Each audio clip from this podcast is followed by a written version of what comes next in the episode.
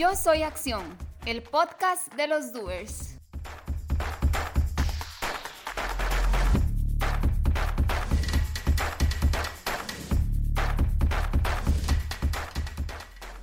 Muy buenas a todos y a todas, gracias por estar aquí, bienvenidos al podcast Yo Soy Acción, el podcast de los doers.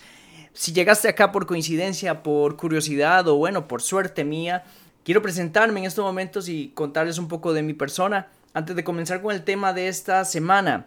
Eh, mi nombre es Jairo Aguzzi, me considero un comunicador y expositor de la acción. Cuando referimos a la acción, nos referimos a ese momento en el cual la mayoría de las personas no dan el siguiente paso cuando se trata de cumplir algún sueño, algún objetivo, algún, alguna meta. Y pues la verdad me encanta encontrar historias y encontrar fuentes donde yo pueda identificar y pueda transmitir a los demás cómo dar ese paso, cómo enfrentar el miedo, cómo salir de la zona de confort.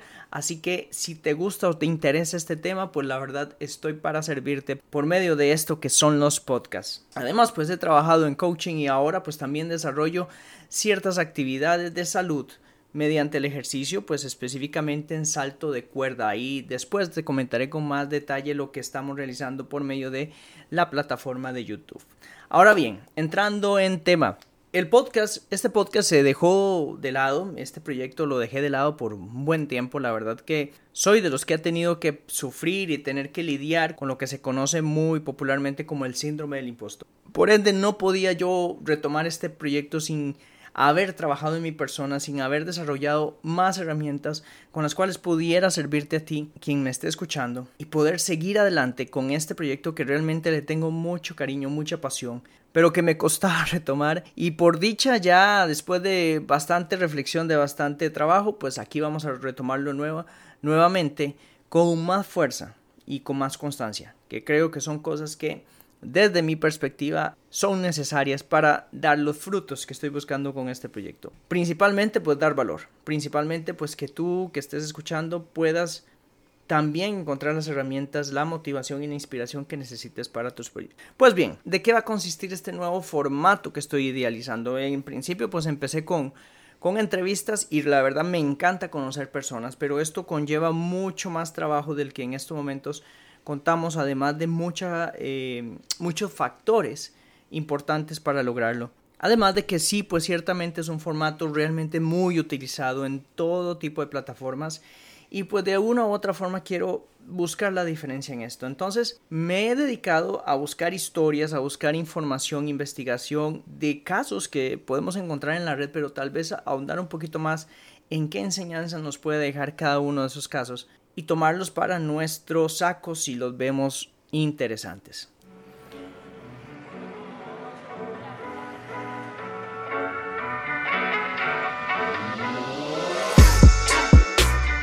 Vamos a rienda suelta con el caso que me interesó muchísimo esta semana. Y bueno, quiero hablarles esta semana de la adolescente Keren Salas.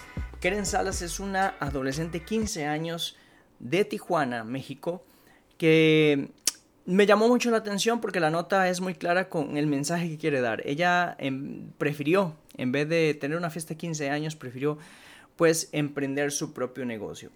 Aquí lo interesante y cuando ya empecé a ahondar un poco más en el tema, ella como les digo tiene 15 años actualmente, ya tiene una, un negocio en Tijuana que se llama Manzana Manía, pues que está enfocado en un producto, un producto con sus variables, pero pues que es la manzana.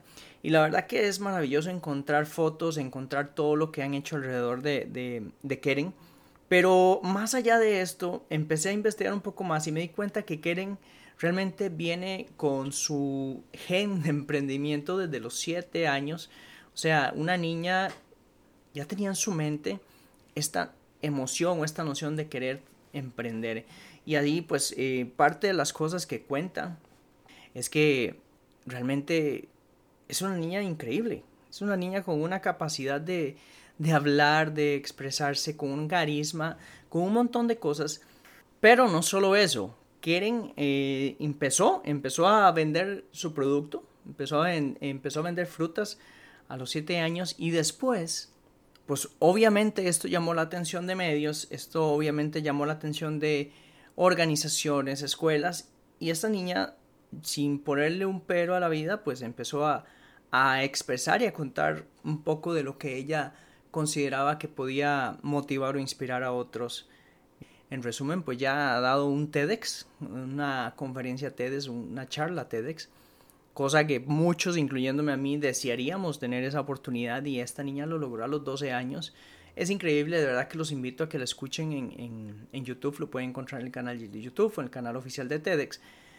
Ahora, hay cosas que quiero destacar de esta historia y por qué quiero empezar con esta historia. En primer lugar, podríamos pensar que sí, que la niña trae un gen y ya trae en su interior, pues que ella tiene que ser emprendedora y ella tiene que, que vivir de esto y tiene que crear y, tal y tal cosa. O sea, porque esto es lo que pasa muchas veces. Cuando vemos que una niña o cuando vemos que una persona tiene mucho éxito desde el principio, podríamos creer que es porque ya traía eso y ya no tienen pues que lidiar con el del el qué voy a hacer con mi vida o el o el qué va a pasar con mi futuro y esas cosas que muchos vivimos. Pero ¿qué pasaría si esta niña en vez de contar con el apoyo de sus padres, como ella misma lo cuenta en la charla y en otras entrevistas, qué hubiera pasado si sus padres hubieran decidido frenarla con esa emoción y esa intención. Quiero en, en, este espacio pues ver si alguno de ustedes, sea padre, sea madre, tiene algún niño en estos momentos y han notado que tiene una especial atención hacia alguna habilidad, hacia algún talento, quisiera que evalúen si ustedes lo están viendo como algo positivo, si están viendo como que es una emoción del momento, qué están analizando alrededor de todo esto porque la verdad me llamó mucho la atención y es una de las cosas que quiero cerrar el tema de hoy con una de las enseñanzas que me dejó este caso de Keren Salas. Otra de las cosas que me llamó la atención de, de, del caso es que ella en su charla TED habla de sus propios fracasos.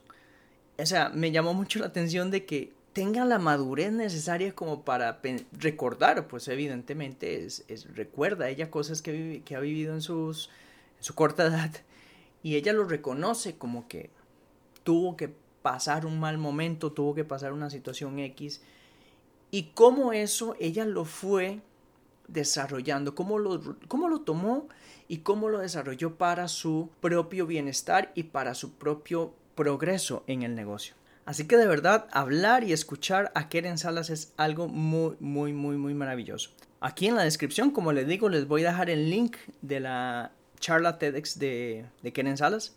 Y bueno, ella ahorita, como les digo, la, la noticia y que ha hecho más bulla en los últimos meses es que, bueno, ella en sus 15 años, pues dijo, no quiero tener una fiesta, esto tiene muchos gastos, esto es un costo grandísimo, preferiría ver ese dinero como una inversión para poder ya lo que ella venía trabajando como emprendimiento, verlo hecho realidad en un local, en un espacio físico. Y de verdad que es de, de admirarle ese grado de madurez.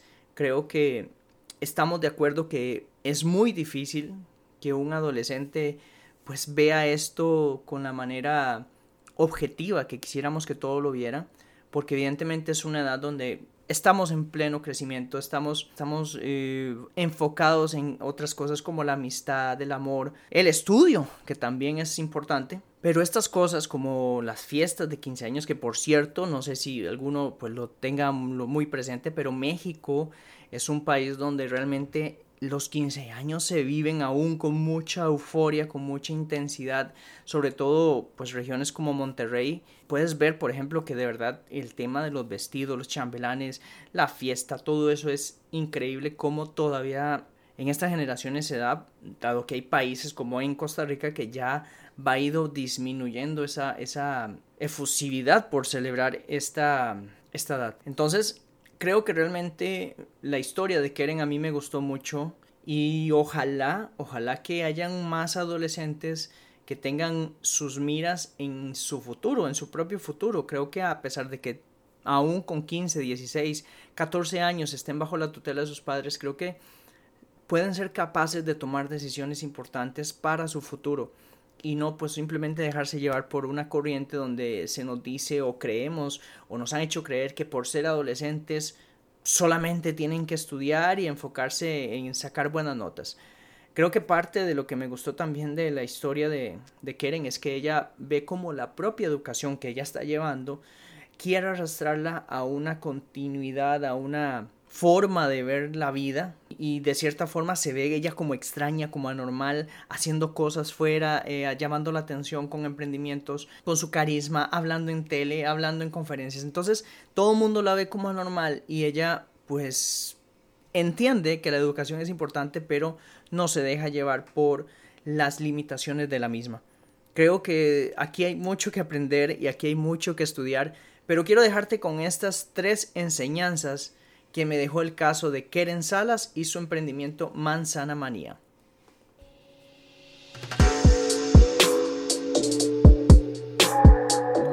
Muy bien, las tres enseñanzas que me dejó y que quiero transmitirte del caso de Keren Salas y su negocio, su emprendimiento y su historia, pues bueno, ya las he mencionado en parte eh, durante la conversación, pero esta es la número uno. Primero, la educación y apoyo por parte de los padres. Insisto en que la historia que estamos viendo hoy, que te estoy contando hoy, no sería la misma si no hubiera ella contado con el apoyo, soporte y pues todo el amor de los padres. ¿Por qué? Porque evidentemente ella no tenía la posibilidad de generar sus propios ingresos al principio. Ella no podía pues tomar decisiones como salir a la calle a vender sola. Ella, o sea, eh, de una u otra manera los papás iban a intervenir.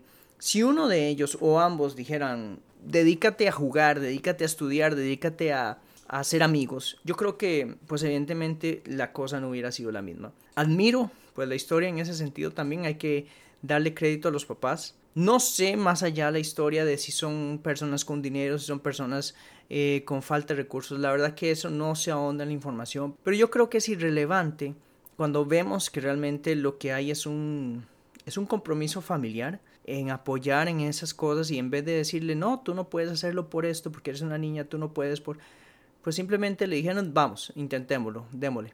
Y la verdad que este, hay que reconocerlo. Los papás son un factor esencial para que uno desarrolle en los siguientes años todos esos talentos y esas habilidades que vamos mostrando desde niños. Yo creo que desde niños somos muy conscientes de lo que nos gusta, de lo que nos hace felices, pero como lo hemos conversado, dejamos que las cosas transcurran bajo la misma línea que toda la vida ha pasado, ¿verdad? Estudie, estudie, estudie, estudie, estudie y al final ve a ver qué hace. Así que de verdad felicidades a los padres de Keren Salas y de todos esos padres que están apoyando a sus hijos, niños o adolescentes en sus proyectos o en sus propios sueños. Enseñanza número 2.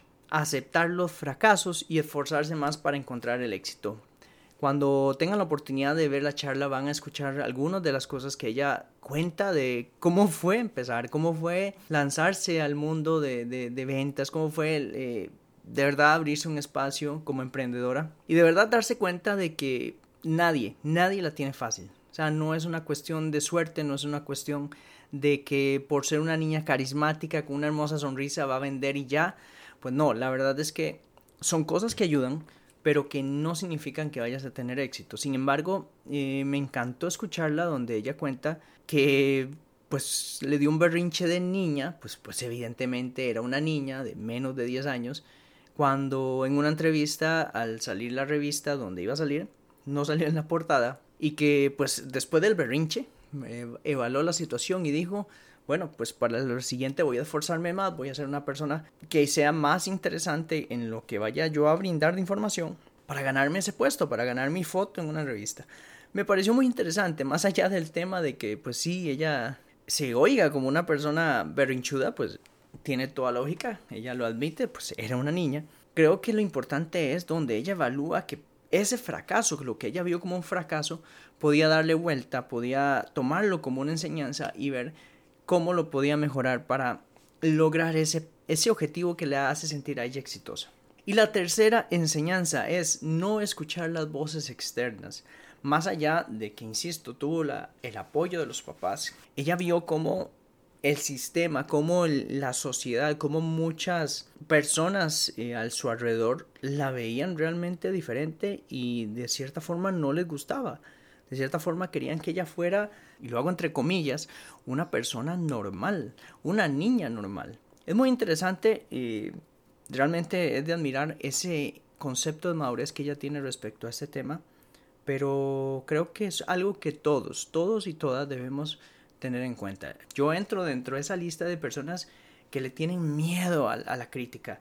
Por eso creo que el podcast me ha dado una oportunidad de enfrentar esta situación, dado que más allá de no saber expresar lo que quiero decir, es la crítica que, generan tanto ahora las redes sociales, pero que ya voy poco a poco soltando y dándose miedo por lo que digan o por lo que las personas piensen de mí. Eh, realmente admiro a esta niña, admiro su caso, admiro su, su, trabajo y espero que a ustedes también les agrade la información que les vengo yo a entregar con, esta, con este análisis de Keren Salas y su emprendimiento.